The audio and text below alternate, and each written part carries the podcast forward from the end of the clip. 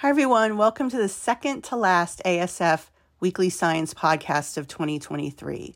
I say second to last because there's still time for the annual ASF year in review, which is good this year and it's hopefully shorter than previous years, which actually means it's easier for you to listen. But for now, you get updates on two new studies, which may not necessarily represent the most novel things you've heard about this year but hopefully they provide some information you can use. The first is on what medications are useful to help people with autism. Now, one theory around autism is that it's caused in part by an inflammatory response in the brain and the nervous system.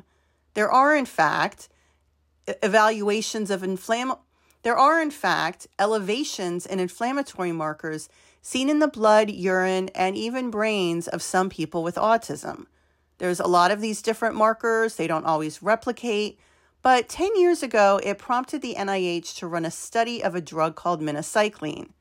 You may have heard of minocycline. It's used to treat bacterial infections, and it's actually the first line of treatment to treat infections in people that are allergic to penicillin. And if you're older than, say, 30, you remember it was used to treat anthrax back in 2001 when there was all that anthrax going around. It's also used to treat gonorrhea, but that's just an aside. It's a useful drug. It reduces inflammation and it's a matrix metalloproteinase inhibitor. This matrix metalloproteinase inhibitor has been shown to trigger and activate chemicals in the brain that cause an immune response, not just in autism, but in other conditions. So it's a pretty interesting target to look at to alleviate neuroinflammation.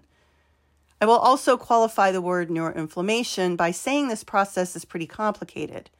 It involves different parts of the brain uh, on a different molecular and sometimes cellular level. But for the purposes of this short podcast, let's just say it reduces inflammation. It's not the only drug that does it, there have been others tested, but it does reduce some of the inflammatory markers seen in people with autism. Not all of them, but some of them and actually an anecdotal report from families saying that their children's symptoms were alleviated after a coincidental minocycline treatment actually pr- prompted this study in autism, which was published in 2013. The original study was small and it didn't find anything, but it did lead to larger studies in a disorder called Fragile X syndrome. Fragile X syndrome is caused by a specific gene mutation where 70% of the kids and adults with Fragile X do have an autism diagnosis. Mostly those people have a comorbid intellectual disability, but in those studies, it was shown to produce some slight improvements in those with Fragile X. So recently, another study conducted at Cincinnati Children's Hospital, University of Missouri, and University of Pittsburgh used a rigorous experimental design, technically a crossover study, to study the effectiveness of minocycline. So, before and after treatment, kids in two different age groups, which were adolescents and late adolescents, were tested on different measures of function. Then they either got placebo first or minocycline first. They got a month of that drug, and then they were switched over to the other. So some started with placebo, then got minocycline, some started with minocycline and then got placebo. So everyone in the study had a chance to get the minocycline. The advantage of this design is everyone got the drug, so they could look at before or after, or with or without minocycline.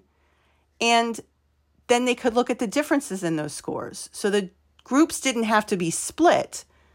There was a placebo group, but they could see changes in each individual rather than group differences between treatments, which of course can be very variable. While minocycline seemed to have some bene- beneficial effects in Fragile X kids, unfortunately, there was really no benefit of minocycline again, which replicates that earlier study I talked about. No changes in any pre or post outcome results were noted. Nothing. Not on global impressions, not on spatial relations, not on caregiver reports, not on aberrant behaviors, not on quality of life, nothing granular, nothing global, nothing overall. So this is with minocycline compared to with placebo. People should not stop using minocycline for infections. I'm not talking that this is a bad drug. Hell no. It's a perfectly good antibiotic. Think of it as a treatment for an infection. It is not a viable treatment right now for autism symptoms. So, another question, not drug related, but another kind of question that families have been asking and has been studied, we get this a lot, is whether or not the amount of times kids spend on their screens, their phones, their iPads, video games, is related to their autism. Well, you can look at it this two ways. Since autism originates prenatally, you'd have to check how much time kids with autism are playing on their phones in utero. Since you can't do that, many investigators from around the world have just been looking simply at the amount of time kids and adolescents with autism spend on their devices. Is it a lot? Is it a little? Is it too much? What is too much? Now, you've heard me report on some of these studies, but now a systematic review has summarized the results of 46 of them that investigated the question. So, first, I'll acknowledge that too much of anything is not always a good thing. The American Academy of Pediatrics warns against too much screen time, and I'll agree. Kids of all backgrounds and diversities, put down your phones. And I'm guilty too. Parents, we spend too much time on our devices and our kids look up to us. So I'm not necessarily a good role model for my own kids. The idea is not that screen time causes autism, but that kids with autism spend too much time on their screens and not enough time on things like vital real life experiences, positive things like being outside with friends. And that might contribute to kids being less active, less verbal, less social, leading to an increased probability of a developmental delay or later autism. It could also lead to some of the health problems that kids with autism experience. If kids with autism spend too much time on their phones, sitting around, it might explain some, but not all, of obesity and weight gain in this group. I'm not saying it explains everything, it's one thing.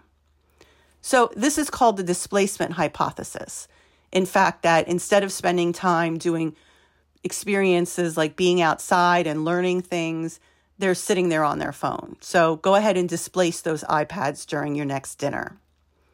What were the findings? A meta analysis, which is the reanalysis of data from across all 46 of those studies, was conducted to look at things like what type of screen, what ages, and what type of autism measure was used to assess features or diagnosis, and whether or not all of these things were associated with screen time. In total, data from over half a million people were included in this analysis. So, previous studies have shown that yes, children with autism do spend more time on their screens than those who have a typically developing phenotype. But there's a lot of variability in there. There and also th- these studies, most of them were done before the pandemic came out, and the topic of the pandemic actually spurred positive and negative sources of screen time. Also, previous studies weren't able to look at any moderators. So, a new analysis led by researchers in Israel did just that. They started with over 4,000 articles and whittled them down to 46 based on whether or not they were an actual experimental study, were in a peer reviewed journal, published in English, and examined specifically autism. Now, there was a lot of analyses here from whether the screen was a TV, a video game, a computer, what age the kids were, and what type of an ASD measure was used. Did it look at a diagnosis or a feature of autism? So, to be short, my holiday gift to you this week is a short podcast. And I will say that being autistic leads to a small but statistically significant increase in screen time. This was mostly on kids younger than 12 years, but it ran across both ASD as a diagnosis and symptoms. This has been shown before. This shouldn't be surprising. Autism is linked to increased screen time. There were no differences on the size of the device, like a giant TV or a tiny phone, or even the type of device, whether it's a computer screen, a TV, a, an iPad. However, overall, social media use and autism outcome were linked in a negative way. So this is social media only, meaning autistic kids are less likely to use social media. Why? I have no clue. It may be avoided by people with autism, or it could be protective against features of autism. I don't believe that it protects against features of autism. I have plenty of autistic friends on social media. If you're listening, if any of you are listening, you know who you are. What do you think about this? What do you think about this link between less social media use and autism? Another thing the authors point out is what's called a publication bias. You know, just in science in general, the flashy things where there is an association gets published. If there's not an association, sometimes journals hesitate to publish it because there could be 20 things that were not accounted for, so it's not considered a sound study. Not reporting what is known as negative findings when there was no link can be dangerous and causes problems. For example, if 20 people publish a study that shows a link and then one study doesn't find a link, what does that say?